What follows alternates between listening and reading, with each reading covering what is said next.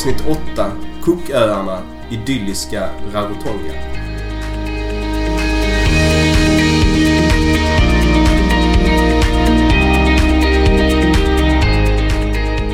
Äntligen ett avsnitt som vi verkligen har längtat efter. För idag så ska vi ta oss till Rarotonga på Cooköarna. En ö som är väldigt speciell för oss. Ja, det här avsnittet blir kanske lite mer av en kärlekshistoria än vanligt. Och det är ju för att vi var ifrån varandra i sju månader och det var ju här vi lyckades träffas i två veckor under den långa perioden. Ja, och inte nog med det. Eh, när man ska prata om romantiska kopplingar är det ju dessutom så att ja, vi gifte oss igår. Ja, Och eh, det här var ju verkligen en sån här eh, pre-honeymoon destination som vi var på. Så eh, det blir nog ett romantikens skimmer över det här avsnittet. ja det blir lite av ett tema. Eh, vi har ju valt att dela upp södra Cooköarna i tre delar. Så det blir en ny ö i varje avsnitt. Och nästa del blir avsnitt nummer 13. Då kommer vi besöka Aitutaki. Och några avsnitt efter det så kommer vi köra Achu, en tredje ö. Ja, inte Prosit utan Accio. Ja, precis. Sen har ju du gjort en äventyrlig segling till någon av öarna där också i norra Cooköarna. Ja, precis. Norra Cooköarna där har jag varit på Suvero och Palmerston. Så det kommer vi behandla ytterligare lite senare i den här poddserien. Om ni fortfarande orkar hänga med oss då. Ja, precis. Men i denna delen börjar vi alltså på huvudön Rarotonga. Låt oss köra.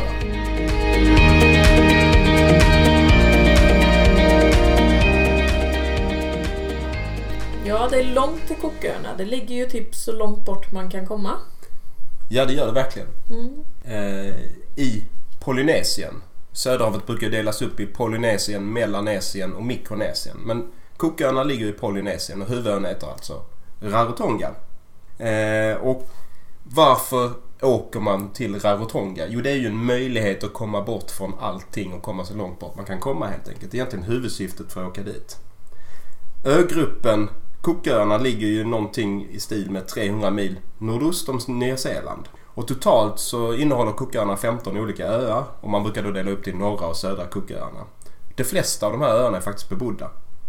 Eh, man räknar med 15 till 20 000 invånare. Det är lite svävande det där antalet för det finns rätt många Nya Zeeländare framförallt som har liksom boende delar av året på Cooköarna. Men någonstans på knappa 20 000 invånare. Av dem så bor ungefär två tredjedelar på Rarotonga. Cooköarna är inte heller något eget riktigt land. Det är inget FN-land. Men de eh, är fullvärdiga medlemmar i organisationer som Unesco, Världshälsoorganisationen och eh, inte minst Internationella Olympiska kommittén. Såklart.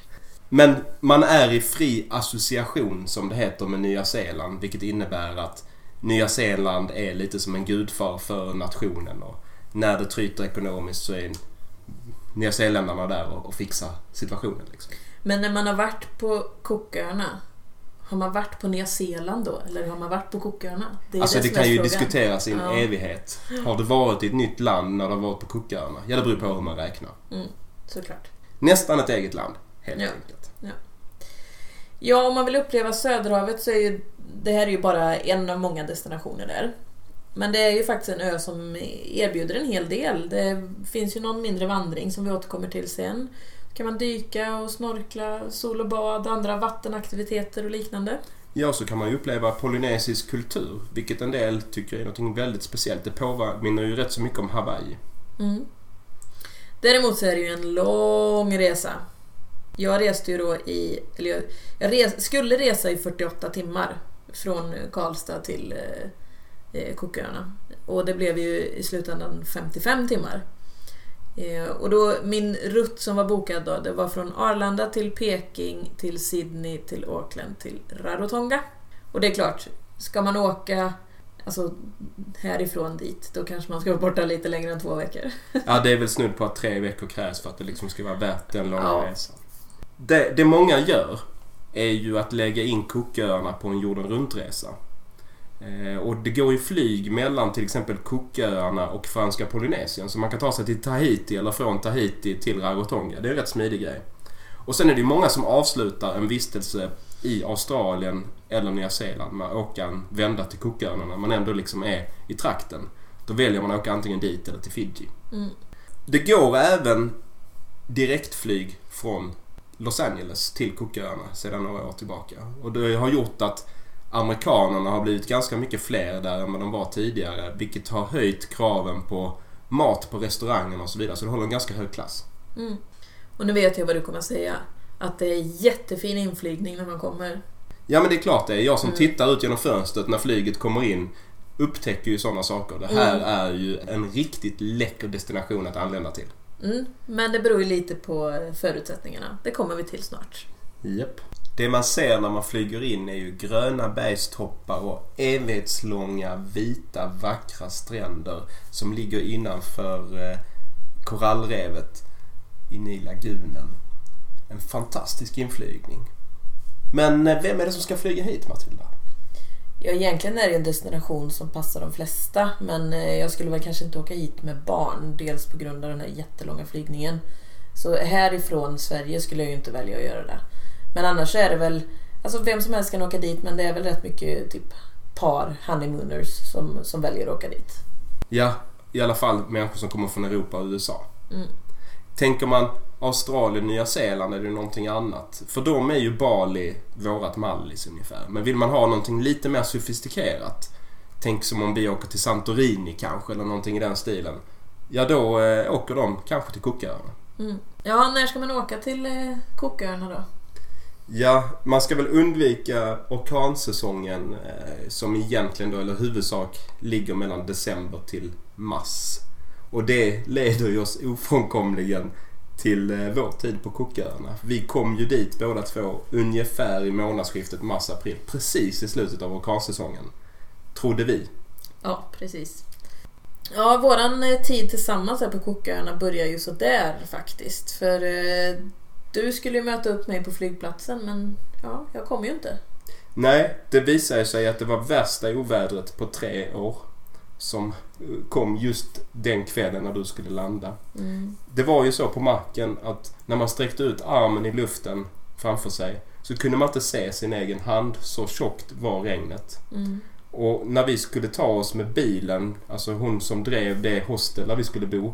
När jag fick skjuts med henne och vi skulle ta oss med bilen till flygplatsen så tog det ju hur lång tid som helst. Det liksom omkullvälta träd på vägarna och gigantiska vattenpölar. Vi fick vattenplaning hela tiden och så vidare.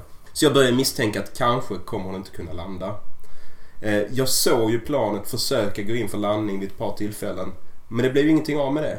Utan där stod jag med blomsterkransarna som jag hade förberett för att hänga runt Matildas hals. Men där kom ingen Matilda. Nej, stackars Vad synd det dig. var av mig. Ja, stackars dig. Eh, alltså det var ju fruktansvärt. Det var ju eh, orkan över ön och det var... Ja, vi kunde ju inte landa och det var... Jag grät och andra grät och folk skrek och folk kräktes och det var kaos uppe i luften verkligen.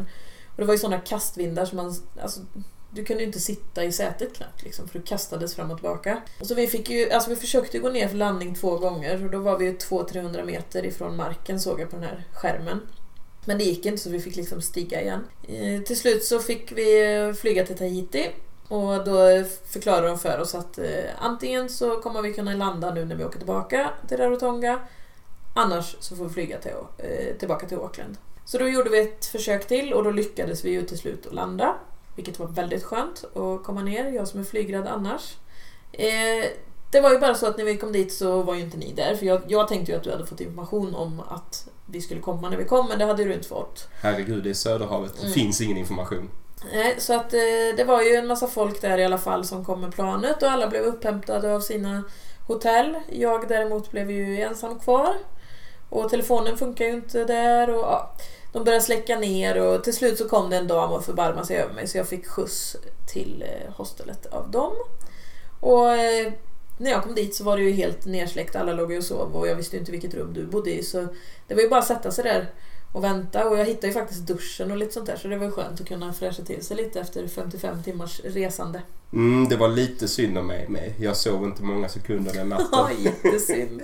Jag låg ju där i mörkret och stirrade upp i taket och undrade om vi någonsin skulle ses liksom. Eller vad som skulle hända. Vi hade ju rätt så begränsad tid tillsammans. Men i alla fall, när morgonen började närma sig men det var fortfarande mörkt så traskade jag ju ner för att koka en kopp kaffe och försöka söka information på något vis. Om vad som hade hänt med planet och, och så. Och eh, då satt ju någon där i mörkret. Mm, Det var du. det var jag. Och när du kommer ner så säger du Va? Är du här? Och vänder och springer därifrån. Ja. Det var liksom bara, åh vilket välkomnande. Ja, men jag hade ju jag hade ju en bild av att möta dig med en blomsterkrans som jag skulle hänga runt halsen och så vidare. Och kameran skulle föreviga det här ögonblicket. Men jag hade inte med de grejerna. Jag skulle bara koka en kopp kaffe. Så jag fick springa tillbaka och hämta det och sen så blev ju allting ganska bra ändå. Ja, det blev det faktiskt. Vi gifte oss trots allt igår. Ja, precis. När man har kommit till Rarotonga då har vi ju ett huvudtips kan man säga. Ön är inte större än att man kan ta sig runt den på något sätt. Antingen med cykel eller med bil eller med moped eller med liftning eller vad man nu väljer för någonting. Men vi tycker att man ska ta sig runt snarast möjligt för att få en överblick över det som erbjuds. Ja, absolut. Och vi valde ju att hyra cyklar, vilket ju var jättesmidigt. Det är ju som sagt var inte så långt runt ön, så att vi cyklar ju hela varvet runt. Eh, sen kan man ju åka bussen, den åker ju hela varvet runt också. Eh, Det är en riktigt charmig grej. Liksom. ja, det är det faktiskt. Där har man ju liksom, eh, det- alltså deras uniform, eller vad man ska säga, är ju hawaiiskjorta och flipflops liksom. Ja, Det är deras dig- arbetskläder. så Busschaufförer som har det som arbetskläder. Det är Ja. helt fantastiskt. De lever ju verkligen legenden om kockörerna. Ja, sen har vi ju en, eh, han den sjungande chaffisen. Ja, han sjunger ju. Han, jag har ju åkt med honom väldigt många gånger och han drar ju alltid ungefär samma ramsa på samma ställen och så vidare. Han sjunger ju bland annat Leonard Cohens Halleluja. Inte så illa faktiskt. Nej. Under bussturen. Dessutom är det ju spektakulära grejer som händer under bussturen. Man kör det känns som man kör rakt in i repan på en av resorterna. Ja, det gör man ju typ. Man Ja. kör ju rakt igenom det liksom. Det Edgewater. Resort. Det måste upplevas faktiskt. Ja. ja, men vi valde i alla fall cyklar. Eh, så vi hyrde ju cyklar för tre dygn. Och det som var lite roligt med det var ju att när vi, när vi fick skriva kontrakt, eller man ska säga, på de här cyklarna, då var vi tvungna att lova att vi inte fick parkera under kokospalmer. Eftersom det lossnar kokosnötter ibland och de har ju sönder cyklarna om de ramlar mitt på liksom. Ja, det, det hade ju hänt den här cykeluthyrarfirman mer än en gång Ja. att kokosnötter hade slagit i sönder cyklarna. Så det var de ju väldigt noga med. Ni måste lova att inte ställa er under kokospalmer. Mm. Och vår första utflyktsdag, det var egentligen målet att vi skulle ta oss runt hela ön. Mm. Och eh, vi hade ju fått ett tips om att man skulle... Det finns ju en, vad ska man säga, en cirkelväg som går längs kusten runt hela ön. Men sen finns det ju även under stora delar av ön en inre väg som kallas för The Back Road. Mm.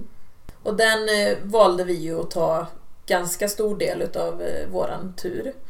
Och där fick man ju uppleva lite mer av det liksom riktiga landet. Det var ju, är ju inte bara liksom resorter och ly- lyxhotell där inne utan här är det ju liksom ja, men kokosnötsplockare och det är liksom lösspringande djur och det är tuppar och höns och hundar och allt möjligt. Liksom. Man förflyttas liksom bakåt i tiden. Grönt och frodigt och...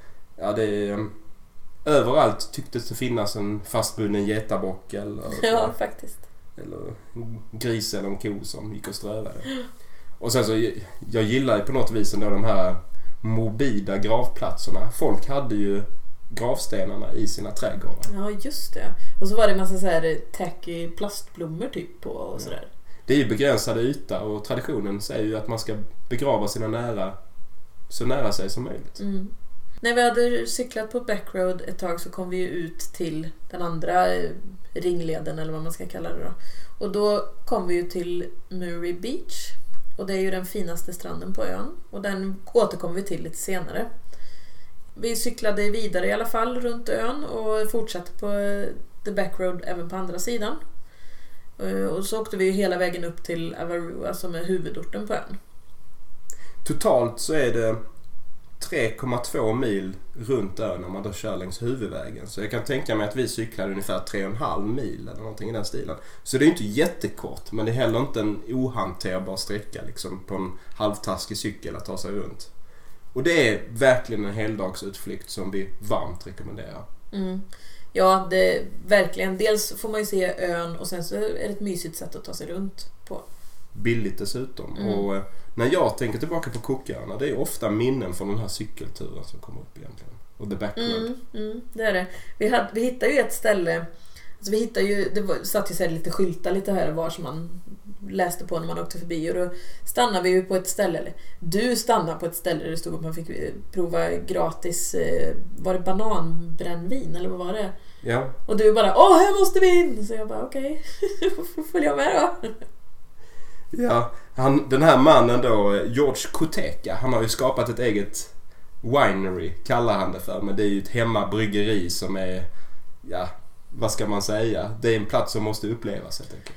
Ja, verkligen. Det var ju ett litet, alltså som ett litet garage typ och så var det fullt med flaskor överallt och det hängde så här dockor, Teletubbies hängde i taket och jag vet inte riktigt vad... Och allt man pekar på hällde han upp och så fick man provsmaka. Ja. Så vi var ju nästan på lyset när vi lämnade det här stället. Vi fick ju köpa lite vaniljextrakt för det var ingen av drickorna som var något speciellt egentligen. Utan det var ju han och platsen. Ja, verkligen. Men det var ju en jäkla upplevelse verkligen. Alltså tipset är ju att hålla utkik efter olika skyltar längs vägen och se vad man hittar för guldkorn helt enkelt. Mm. Cykla och njut. Ja. En annan väldigt stark rekommendation som vi bockade av tidigt på grund av att vi inte hade hur mycket tid som helst på Rarotonga och det bara sker en gång i veckan. Det är ju söndagsmässan i kyrkan. Mm. Ja, det var, jag kom ju på en söndag så jag hann ju, du fick ju mig i säng där i någon timme. Så att jag fick vila innan eftersom jag hade haft en ganska lång resa. Och sen eh, tog vi kyrkobussen till eh, kyrkan. Ja, och lyckas man hitta kyrkobussen så är det ju nedsatt pris, det hade vi ingen aning om. Vi bara råkade hamna på kyrkobussen. Mm. Det är ju rätt så många backpackers som tar sig till den här mässan. För de vet ju att det är gratis mat efteråt i församlingshemmet. Men för vår del var kanske inte det som var huvudgrejen även om vi också var med på det och minglade lite med prästen. Utan det var ju själva gudstjänsten och då framförallt sången. Mm.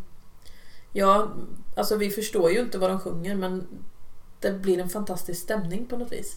Ja, den sången man skapar där i söder, Söderhavet i kyrkorna. Det går ja. inte... Det finns inte något liknande någon annanstans. Ja. ja, vi bodde ju på två olika ställen på Rarotonga. Eh, vi hade ju tänkt oss ett ställe som heter Rarotonga Backpackers hela tiden men det var ju fullbokat de första dagarna. Så då blev det ju Backpackers International. Och det var ju lite lite sunkigt så men ändå okej okay, liksom. Ja. Eh, sen flyttade vi då lite senare till Rarotonga Backpackers det var ju mycket finare. Här hade man ju stranden precis utanför dörren och en egen pool och allting så det var ju liksom kliva rakt in i paradiset nästan när man klev ut där. Tröskeln till paradiset, det är väl ett fint uttryck? Ja, faktiskt. Sen finns det ju alltså alla prisklasser. Det finns ju allt från hotell till med riktiga lyxresorterna så att det går att välja det mesta. Ja stränder finns det ju också ett överflöd på ön. Mm. Det är ju därför många åker dit. Det ska man inte sticka under stol med. Vi hade ju i närheten av Backpackers International fanns det ju en ganska fin strand ändå. Som mm. inte var jättestor. Och där hade vi ju eh, en kväll en underbar picknick. Ja, det var så mysigt. Vi eh, tog ju bara eh, med oss handdukar att sitta på och sen så var vi till affären och köpte stearinljus. Som vi tryckte ner i, i sanden runt omkring och tände och så hade vi lite vin, och ost och kex och sådär och satte det. Alltså det var helt kolsvart förutom våra ljus. Mm. Och på den sidan av ön, det är där man har utsikt mot solnedgången. Ja precis, vi såg ju solnedgången först och sen så blev det mörkt.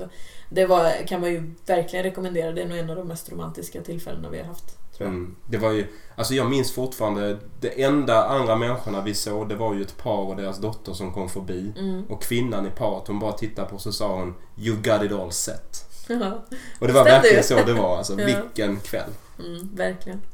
Vid ett tillfälle så var vi ju på den här stranden som inte låg så jättelångt ifrån vårt boende vid eh, dykcentret också. Ja, den sägs ju vara öns bästa strand för snorkling. Ja, och vi provade ju faktiskt att snorkla där. ja, det gick väl kanske sådär för min del. Ja, Rickard hoppade i och skulle snorkla och sen kom han upp och sa att det är något fel på eh, cyklopet för det läcker in vatten. Men eh, ja, det var ju snarare handhavande fel. Det kan ha varit så. Och sen fa faktiskt är det ju så att efter att du åkt hem så begav jag mig dit ganska många gånger och det fungerade cyklopet alldeles utmärkt. Eh, det är en ganska bra snorklingstrand och som sagt, ta sikte på dykcentrat där är en strand. Prova att snorkla där. Eller ta en dykningskurs. Ja, det kan man absolut också göra. Det finns eh, etablerade aktörer som arbetar med det där. Mm. Det var ju inte dock den finaste stranden. Utan den finaste stranden utan tvekan är ju Murray Beach. Mm, det är den. Där är det ju... Alltså det är inte bara sol och bad där utan man kan ju även eh, ägna sig åt lite aktiviteter. Vi eh, testade ju faktiskt eh, stand-up paddleboard. Mm. Det var ju jätteroligt. Och det Väldigt fanns lämpat. Det fanns ju öar att ta sig Mm. till där och så med, med sin, sin bräda. Mm, precis.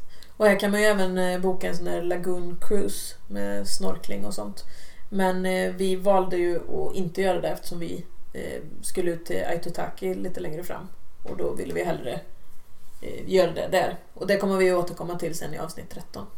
Ja, sen var det ju, vi hade ju tänkt att göra den här vandringen över ön men jag fick ju så här jätteont i mina benhinnor så jag knappt kunde gå. Så du fick ju göra den. Efter att jag hade åkt. hem, ja. Ja, du kan väl berätta lite om den? Ja, jag tyckte faktiskt att den var någonting som jag verkligen vill rekommendera. Den var skithäftig. Och det var lite synd att jag gjorde den själv för jag skulle vilja dela den med dig. Eller åtminstone med någon annan. Mm, ja, första svaret var nog bättre med mig. Ja. Eh, Jag hade ju en lite tuff period psykiskt där när du hade åkt och så. Men det här var det jag lyckades ta mig för under de dagarna som följde egentligen. Det var den här vandringen. Och då tog man bussen till eh, ett ställe som var ungefär 45 minuter ifrån där leden startade. Så först fick man inleda med att gå en, en liten längre bit eh, innan man kom till ledens start. Och där satt en tavla där man kunde då fylla i att man startade vandringen längs leden. Och jag kunde ju se då att det var ett par som hade gått, gått ut på leden före mig på morgonen. Och hela tanken med den här eh, leden är ju då att man korsar liksom ön från norr till söder kan man säga. Och eh, inledningsvis gick man i en, i en väldigt frodig grön dalgång med fruktodlingar och lösspringande hundar och det var en och annan ko som stod parkerad med vid ett träd. Ja, det var väldigt sådär Låter mysigt. fantastiskt. Ja, det var, men det var riktigt så idylliskt liksom. Och Man Mm. fick verkligen se, precis som när vi cyklade på backroad, fast nästan ännu mer hur, eh, hur människorna levde sitt liv i lugn och ro. Mm. Sen ändrades miljön. Man, kom, man klev rakt in i en regnskog kan man säga. Och ganska strax därefter så, så gick det brant upp för. Och det var, det, ja, det var så brant som man i stort sett klättrade och man fick klättra på rötter. Kanske var tur att inte jag var med för frågan jag hade klarat det. Det var, det var en rätt tuff eh, stigning och eh, man svettades och det rann då myggmedel och sololja ner i ögonen på en. Och ganska snart kom jag ikapp det här paret som var framför mig. Som hade skrivit in sig. Och susade förbi dem och kände mig lite sportig och sådär. Min kaxighet fick sig ju ganska snart eh, en törn kan man säga. För vi kom fram till, eller jag kom fram först och sen de, till toppen på Rarotonga. Som kallas för The Needle. Och det är en klippformation ganska som mitt på ön. Med vidunderlig utsikt. Men ska man ända upp på toppen, vilket man naturligtvis vill. Man vill ju alltid bestiga alla klippor, eller hur? Såklart, det vet jag att du vill göra. så krävs det att man tar sig förbi skyltar där det står att hit men inte längre. Nu bör du riskera saker. Mm. Och jag stod ju där och tvekade lite och det fanns bara en järnkedja att hålla sig i ungefär. Men det fanns liksom ingen säkerhet i övrigt och det var ju riktigt risky. Men så kom ju den här killen med sin flickvän och nu skulle han ju visa sig lite mallig så att han, han sprang förbi mig och peppade mig så att jag följde efter honom och sen så när jag kom upp på toppen och var helt likblek och, och chockad så fick han ju hjälpa mig att fotografera. Jag vågade ju knappt hålla i kameran. Jag fick ju hålla mig liksom i stenen. Då ska ju tilläggas här då att Rickard är höjdrädd. alltså in i bomben. Och sen så bara kilade han ner. Och då satt jag där uppe och jag visste inte hur jag skulle ta mig ner alltså. Men hon gick aldrig upp eller? Nej, nej hon Mm. tog inte den sista sträckan. Alltså det var ju rätt läskigt. Men det var, ju, det var en enorm utsikt. Det måste jag säga. Men det var ju det var läskigt. Hur gjorde du sen då för att komma ner? Ja, jag, jag hasade mig ner eh, sakta, sakta, sakta. Den allra sista biten av det här var ju egentligen det farligaste partiet. Och där satt jag ju i 10 minuter och bara tittade och samlade kraft liksom. Så tog jag mig ner och när jag kommit sen en bit och liksom hämtat andan och kommit en bit. Då stod killen och tjejerna där. Och då hade de ju fått så dåligt samvete så de har gått tillbaka för att kolla så att jag kom ner. Jaha. Så de hade ju Ja, sett hur tagen jag var liksom. Ja, om han förstod att du var höjdrädd också. Det var ju det som gjorde att du hade svårare att ta dig ner då såklart. Ja. Än han. Mm. Men så skulle jag ju börja visa mig kaxig igen liksom. Så, så när de började prata om att det fanns en alternativ led som var lite mer avancerad, kuperad och, och så. Det är klart att jag skulle ta den så de pekade och så började jag gå längs den. Men de gick inte den alltså? Nej, nej, nej. De gick ju tillbaka. De skulle inte ens gå hela vägen leden. Nej, okej. I alla fall. Jag kom ju vilse.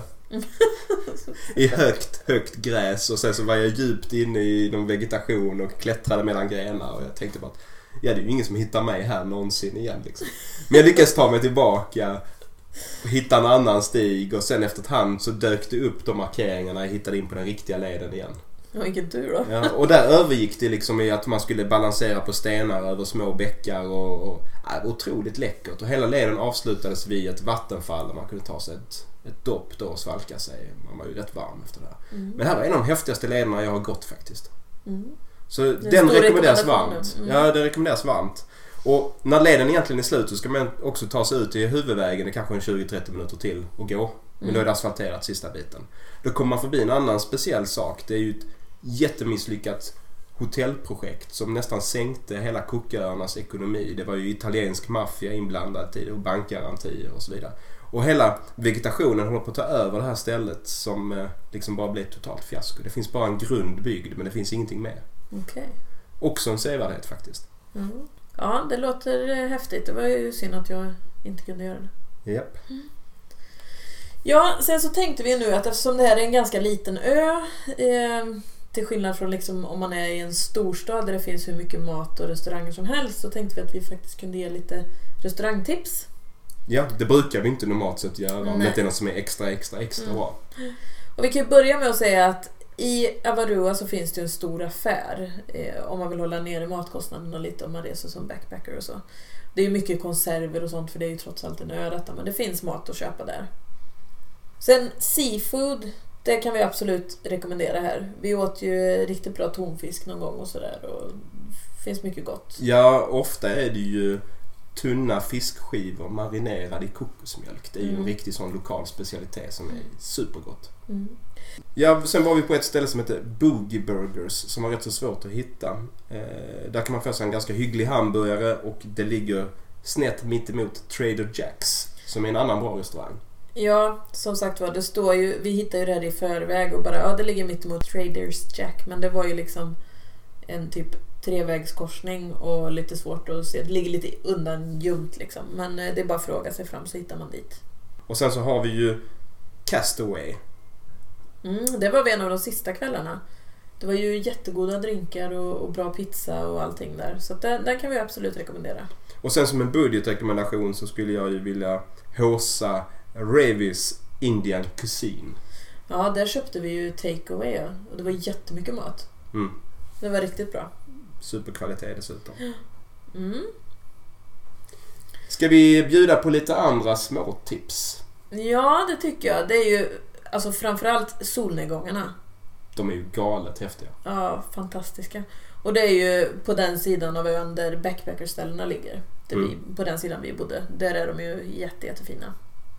Ja, och sen så är det lördagsmarknaden som heter Pununga Nui Market. Mm. Där satt uttalet. Och det är ju Avarua då, som Mm. den är. Och det är ju framförallt, vad ska man säga, eh, lokala mattillverkare, mat och drycktillverkare som letar sig dit för att försöka hitta kunder då till sina produkter som de tillverkar lokalt. Det är rätt spännande.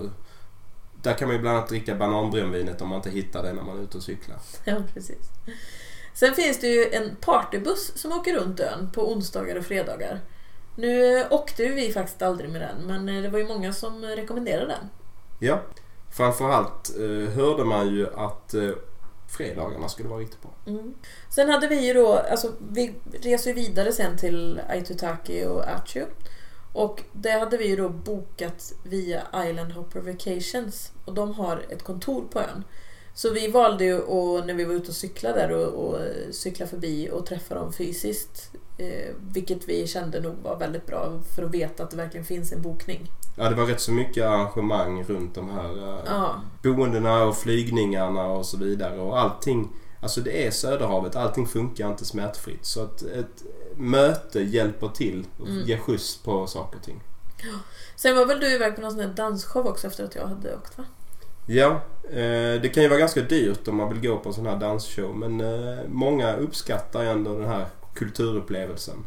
Jag tycker man ska youtuba det och se om det kan vara någonting för en. Och det finns då resorter, bland annat Edgewater, som erbjuder att man kan köpa inträde bara till själva dansen och skippa matbuffén som inte är någonting extra ändå och kostar Mm. ganska mycket. Mm. Och då tror jag att jag betalade inte mer än 15 Nya Zeeland dollar. Jag vet inte vad det kan vara. 15 gånger 5 ungefär i Mm. kostnad. Mm, så det var lite tips i alla fall. Sen om man tänker på pris, eh, prisbild och sånt. Just flyg, det är ju väldigt svårt att säga för att Jag menar, som flygning som jag gjorde. Alltså, Det är ju knappt ingen som, nej, det är ingen som kommer att vilja göra det efter att de har lyssnat på det här ändå. Så att, då gör man det ju på samma sätt som dig, typ, eller man är ute länge. Liksom. Så det känns som att det är inte så... Ja, vi behöver nog inte gå igenom just flygpriser känner jag. Nej, det känns inte relevant. Och som vi sa innan, just boende, det finns i alla möjliga klasser. Så att det, det kan man hitta från billigt till jättedyrt. Ja, och när det gäller riskbilden. Det är ju också någonting som vi försöker ta upp i varje avsnitt. Men det känns ju nästan lite fånigt att prata om risker när man är på Cooköarna. Det är ju, det är ju idyll och tryggt och... Ja, det är ju den här riktiga island feeling liksom.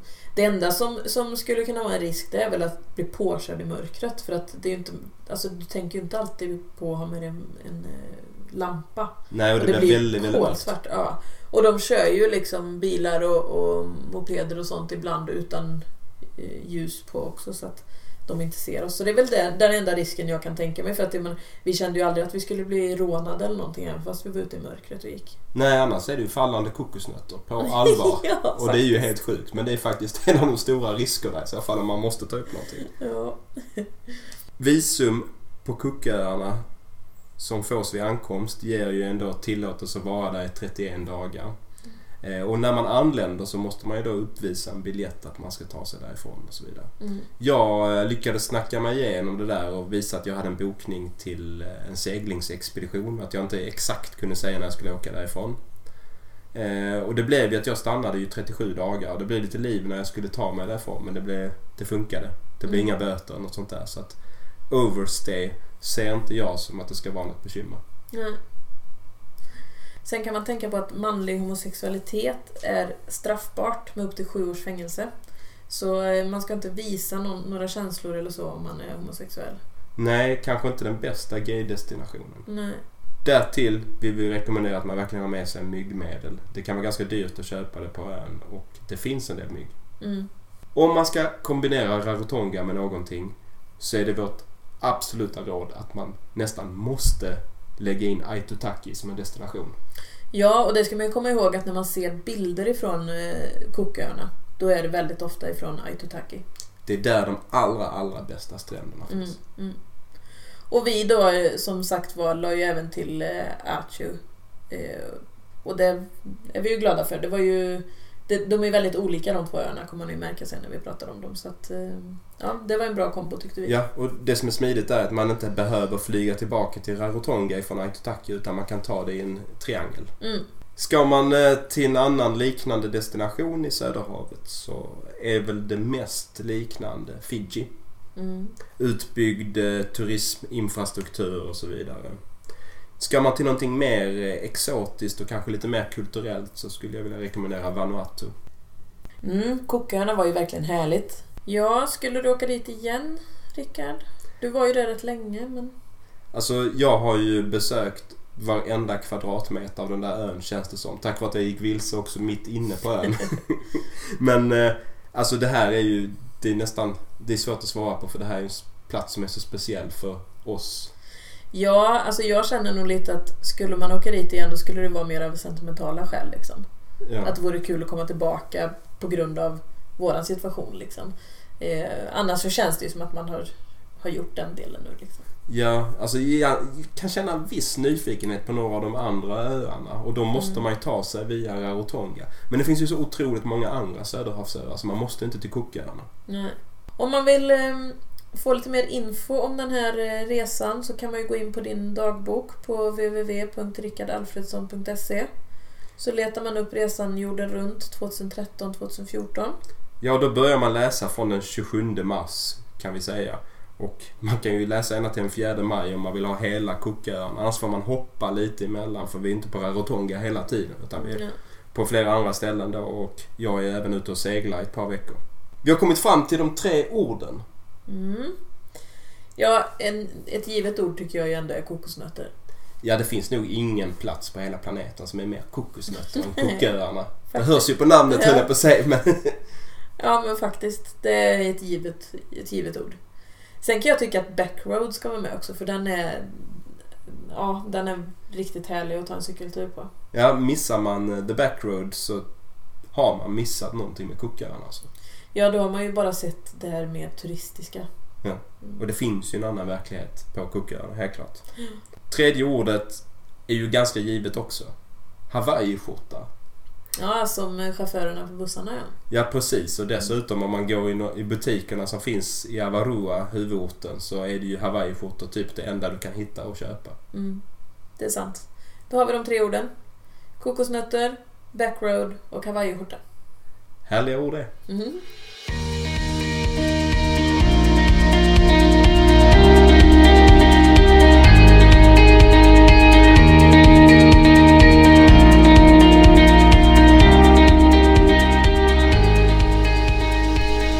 Kika gärna in på vår hemsida www.restam.se där vi bland annat lägger ut bilder från våra resor. Där kan ni även komma med feedback eller ställa frågor via ett frågeformulär. Annars mejlar ni oss direkt på restam.outlook.com. Följ oss även på Facebook och Instagram. Sök på Restam så hittar ni oss där.